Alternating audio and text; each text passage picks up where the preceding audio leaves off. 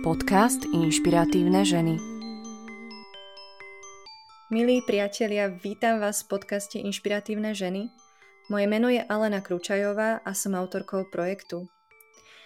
Je to posledný diel podcastu v tomto roku a preto som sa ho rozhodla poňať troška inak. Tentokrát vám nepredstavím hostku, ale prihovorím sa k vám s témou, ktorá súvisí s obdobím Vianoc a bude to také kratšie rozjímanie o tom, prečo je dôležité udržiavať si rovnováhu medzi materiálnom a duchovnom. Za pár dní tu máme Vianoce, obdobie, ktoré je považované za sviatky pokoja a rodiny. Častokrát sa ale pristihneme pri tom, že miesto užívania si tohto krásneho času sme pred sviatkami v strese, či sme nakúpili dosť darčekov, či ten sveter bude manželovi sedieť, či sa ten parfém bude mame páčiť, alebo máme dosť jedla, či naopak, či sa nám to jedlo, ktoré sa už nezmestilo do chladničky, nepokazí.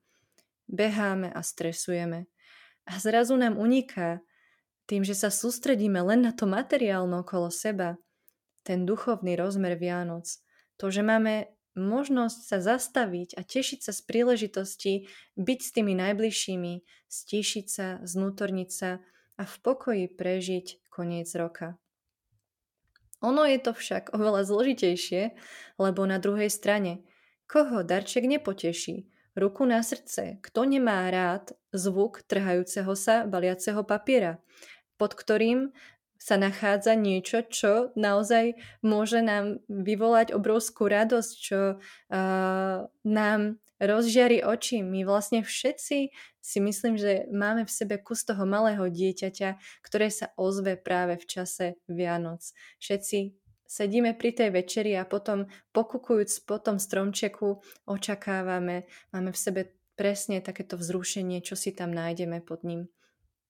Takže nedá sa vlastne hovoriť len o tom, že tie Vianoce sú len tými duchovnými sviatkami, ale nedá sa hovoriť len o tom, že len tými materiálnymi. Takže k tomu by som chcela povedať pár slov. Z môjho pohľadu je človek entita zložená z dvoch podstát. Jedna podstata je tá duchovná, je to naša duša, ktorá sa ale manifestuje vo fyzickej podobe, v tom materiálnu a v našom tele, čo je podstata druhá. Naša duša si vybrala to, že sa bude takýmto spôsobom zakúšať a získavať nové skúsenosti, pretože práve vďaka fyzickému telu a materiálnym veciam okolo nás môžeme prežiť emócie, ktoré by sme bez tela nemohli zažiť. Máme úžasné zmysly, ktoré nám umožňujú prežívať a precítiť veci, ako počúvanie krásnej hudby, či vychutnanie si dobrého jedla, alebo možnosť pohľadiť milovanú osobu. Toto všetko je tak dôležité pre rozvoj našej duše. Osobne vnímam, že v našej spoločnosti je to ale dosť polarizované. Že nachádzame hlavne dve skupiny ľudí. Jedni, ktorí sú veľmi zameraní na materiálno a dávajú pozornosť smerom von, sústreďujú sa na zhromažďovanie vecí, bohatstva, peňazí, zameriavajú sa na pekné oblečenie, na svoj výzor. A tým, že stále dávajú pozornosť von, tak zabúdajú na samých seba, na to, že je tu aj tá druhá časť, ich vnútro.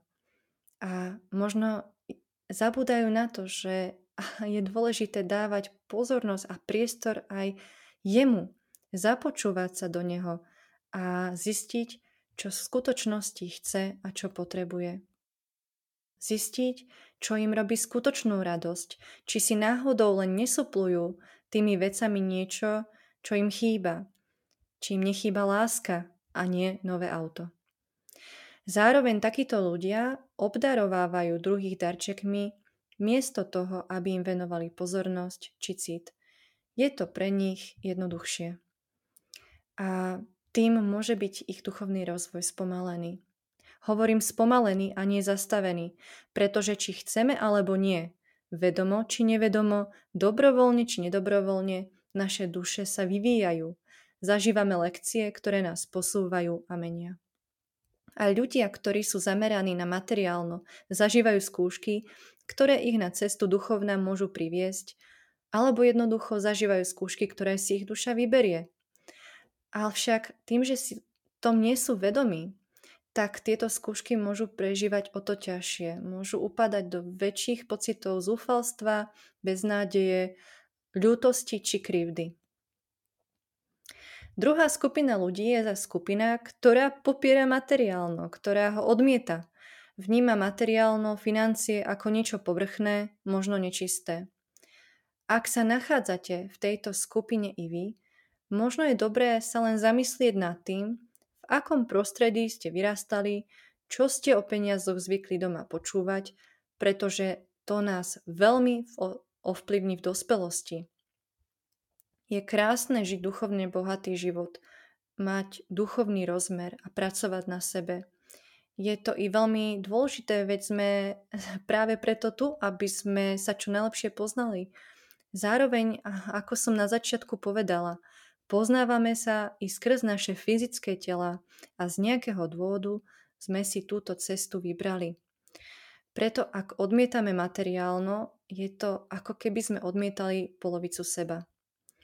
Dokonca vďaka materiálnu sa môžeme duchovne rozvíjať a žiť v harmónii. Dávam taký príklad. Určite ste už počuli o metóde Feng Shui. Nie som odborník na túto problematiku, ale veľmi v skratke vnímam to ako usporiadanie priestoru a vecí tak, aby na nás vplýval pozitívne, aby rozprudzoval v nás energie, ktoré sú správne, aby prinášal nám vlastne harmóniu a rovnováhu.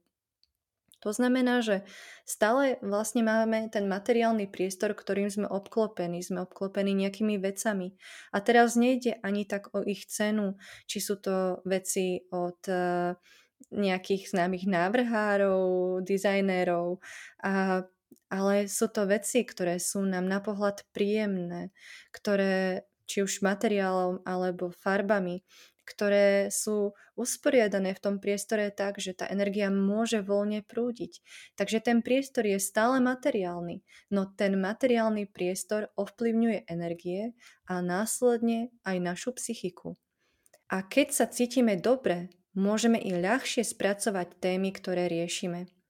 To znamená, že sú to naozaj prepojené nádoby a musíme sa len naučiť prijímať oboje.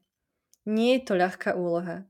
V tom úplnom strede je naozaj málo ľudí, ale ak už len oscilujeme okolo neho, sme na dobrej ceste. A ak ste náhodou v jednej zo spomínaných skupín, tak sa len zamyslite, prečo odmietam tú druhú časť, čo mi v tom vadí, čo mi bráni ju prijať. Bola som k tomu nejakým spôsobom vedená ako dieťa, či získala som určitým spôsobom odpor počas života nejakými skúsenosťami. A keď sa budete seba pýtať, možno odhalíte v sebe programy, ktoré vám neslúžia, ktoré vám naopak bránia vo vašom rozvoji a blokujú vo vás energie, ktoré by vám pomohli v dosahovaní cieľov či naplňaní vašich snov a potenciálu. Takže priatelia, ja vám záverom prajem bdelosť a cit, aby ste dokázali túto rovnováhu v sebe rozvíjať a udržiavať. Želám vám zároveň krásne, pokojné vianočné sviatky, aby ste sa aspoň na týchto pár dní dokázali odpojiť od všetkých negatívnych správ, ktoré nás obklopujú a naladili sa na lásku, rodinu a radosť. Ďakujeme vám za priazeň inšpiratívnych žien v tomto roku.